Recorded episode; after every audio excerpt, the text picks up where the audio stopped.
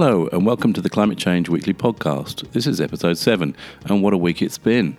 Millions of people around the world took part in the climate strikes on Friday. Amazon has finally done the right thing and set a target for becoming carbon zero by 2040. Also, in a major U turn, Daimler Benz, the car maker, has indicated that they are abandoning development of internal combustion engines. Other things we're going to be talking about this week are SSW, which is sudden stratospheric warming, and I'm also going to mention the possible death toll in the Bahamas from Hurricane Dorian. And returning to a topic from episode 5, we'll look at the Insurance Institute for Highway Safety's testing of the Tesla Model 3. So it finally feels as though we may be starting to gain some momentum in the climate debate. Millions of people took the streets around the world, including places like Australia, the US, the UK, uh, and of course, Greta Thunberg has been talking to the UN and addressing the climate summit. And she's also been collaborating on a number of YouTube videos that are going viral at the moment. And I'm going to play a large clip from one of them, which I totally agree with. This is not a drill. My name is Greta Thunberg. We are living in the beginning of a mass extinction. Our climate is breaking down. Children like me are giving up their education to protests. But we can still fix this. You can still fix this. To survive, we need to stop burning fossil fuels. But this alone will not be enough. Lots of solutions are talked about, but what about a solution that is right in front of us? I'll let my friend George explain. There is a magic machine that sucks carbon out of the air, costs very little, and builds itself. It's called a tree. A tree is an example of a natural climate solution. Mangroves, peat bogs, jungles, marshes, seabeds, kelp forests, swamps, coral reefs, they take carbon out of the air and lock it away. Nature is a tool we can use to repair our broken climate. These natural climate solutions could make a massive difference. Pretty cool, right? But only if we also leave fossil fuels in the ground.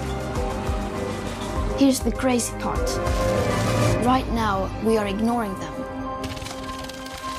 We spend 1,000 times more on global fossil fuel subsidies than on natural based solutions.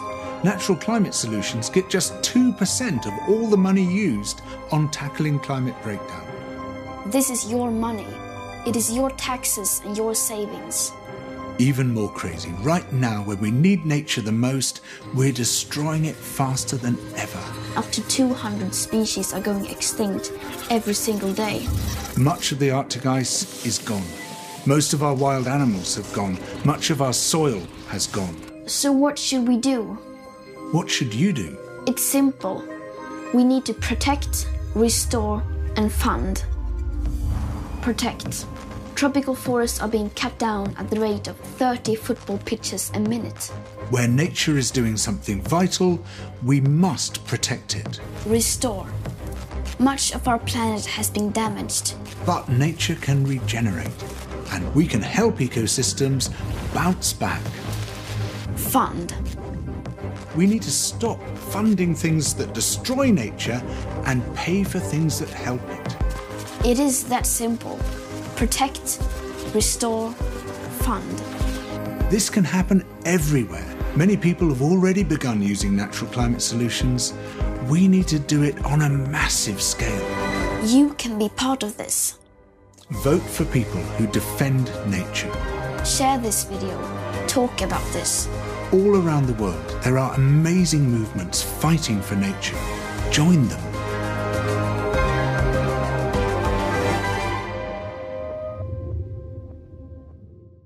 So, we talked a few weeks ago about the enormous subsidies that the fossil fuel industry enjoys over $5 trillion a year, according to the IMF. And clearly, that has to be reversed. And the other message there is that planting trees should be a core part of our climate change mitigation strategy. And I wholly endorse that. We should be aiming to plant trillions of trees, which will not only capture gigatons of carbon, but will also improve the planet's biodiversity. Last week, we talked at length about Amazon being the worst of the five tech companies in terms of their contribution to climate change.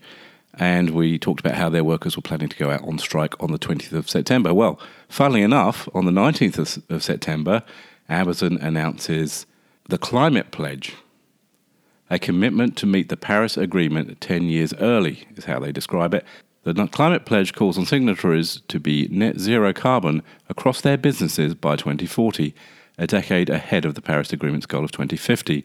Companies that sign the pledge agree to measure and report greenhouse gas emissions on a regular basis, implement decarbonisation strategies in line with the Paris Agreement, neutralise remaining emissions with additional quantifiable, real, permanent, and socially beneficial offsets to achieve net zero by 2040. One of the things they've announced is that they're going to be buying 100,000 electric delivery vehicles from Rivian.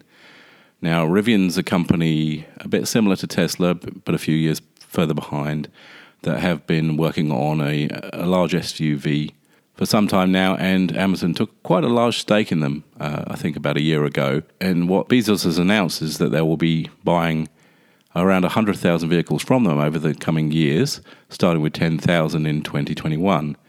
Now, what's interesting about this is that had they really wanted to tackle this as soon as possible, they really should have approached Tesla because obviously they're further ahead.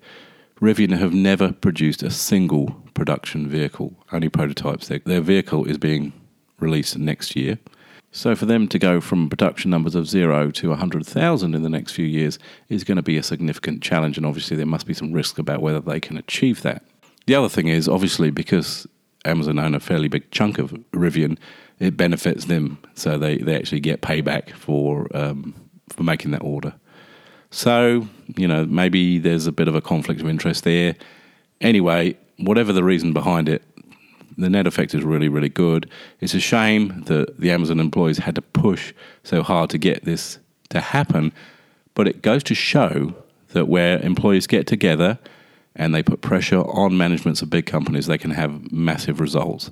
So I don't think it's any coincidence that this new pledge came out just around the time that the Amazon employees were threatening to walk out uh, and, and, make this a really big issue. So if you're working in other companies where they've where they're not doing anything on this, you need to get together and start forcing your management to make this kind of pledge. Overall, a really good thing to see and a very positive step.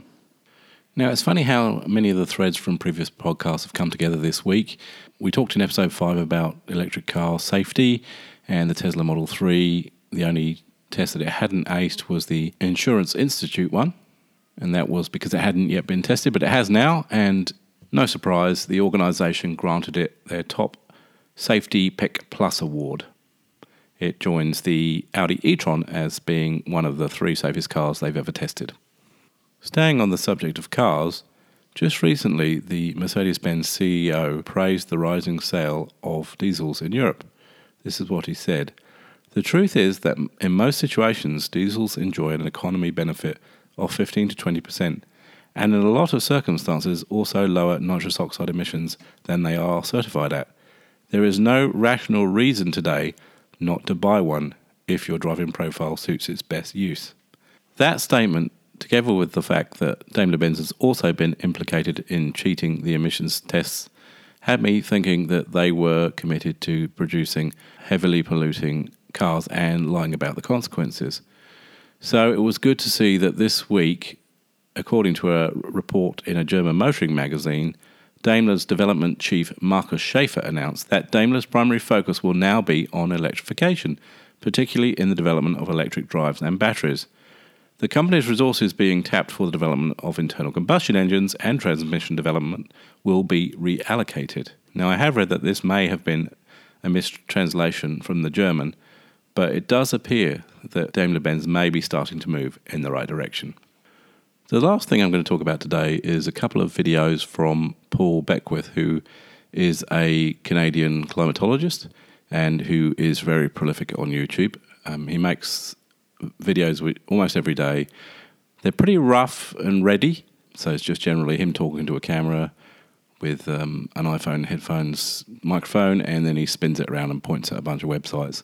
It's not very mainstream in its appeal, but he is raising a couple of really important points. The first one he's been talking about in the last week is sudden stratospheric warming. What has happened is the air in the stratosphere above the Antarctic is 80 degrees above a normal temperature for this time of year. So, n- uh, normally at this time of year, it should be about minus 70, and in fact, it's plus 10. And those temperatures are in centigrade, not Fahrenheit. So, it's 80 degrees centigrade above normal. Now, this has happened twice before, once in 2002 and again in 2010. So, what's the consequence of all that? Well, after the 2002 event, New Zealand experienced its coldest October in 20 years with below average temperatures covering much of the country and frequent ground frosts. In 2010, which was classed as a minor event, a number of rainfall records were broken with well below normal sunshine and very cold temperatures in parts of the South Island.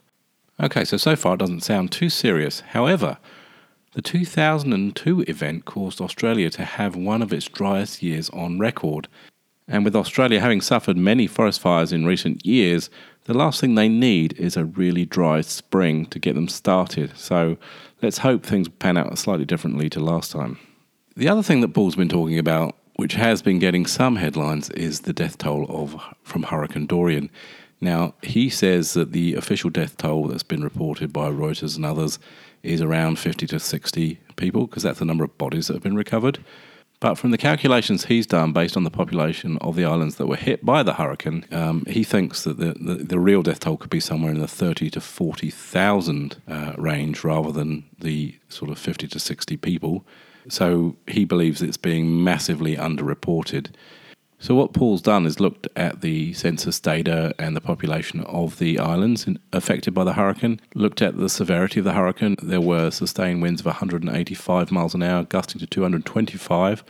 Also, terrific storm surge, which covered up to two thirds of the Abacos in water up to 25 feet deep. So, it was a really horrendous storm. Add to that the fact that it stopped over the islands for a significant period of uh, over a day, I believe it was it does seem reasonable that in those circumstances, anybody that was on the island had a very low chance of surviving, and many bodies may well have been washed out to sea, unfortunately. Now, if Paul is right with his numbers, then the question is why hasn't this been reported? As far as the Bahamas is concerned, as their economy relies heavily on tourism, it may be in their interest to play down the scale of the disaster.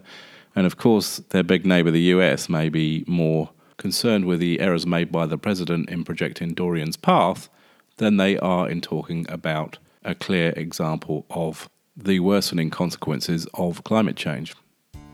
That's all we've got time for this week. Please do star or rate the podcast, subscribe, follow, and share with others. Have a great week, and we'll be back again next Monday with another episode of Climate Change Weekly. Day by day. Although you're by my side, I feel you slip away. I've been so restless, can't seem to concentrate. Till you come back to me, that will be my fate. I need love.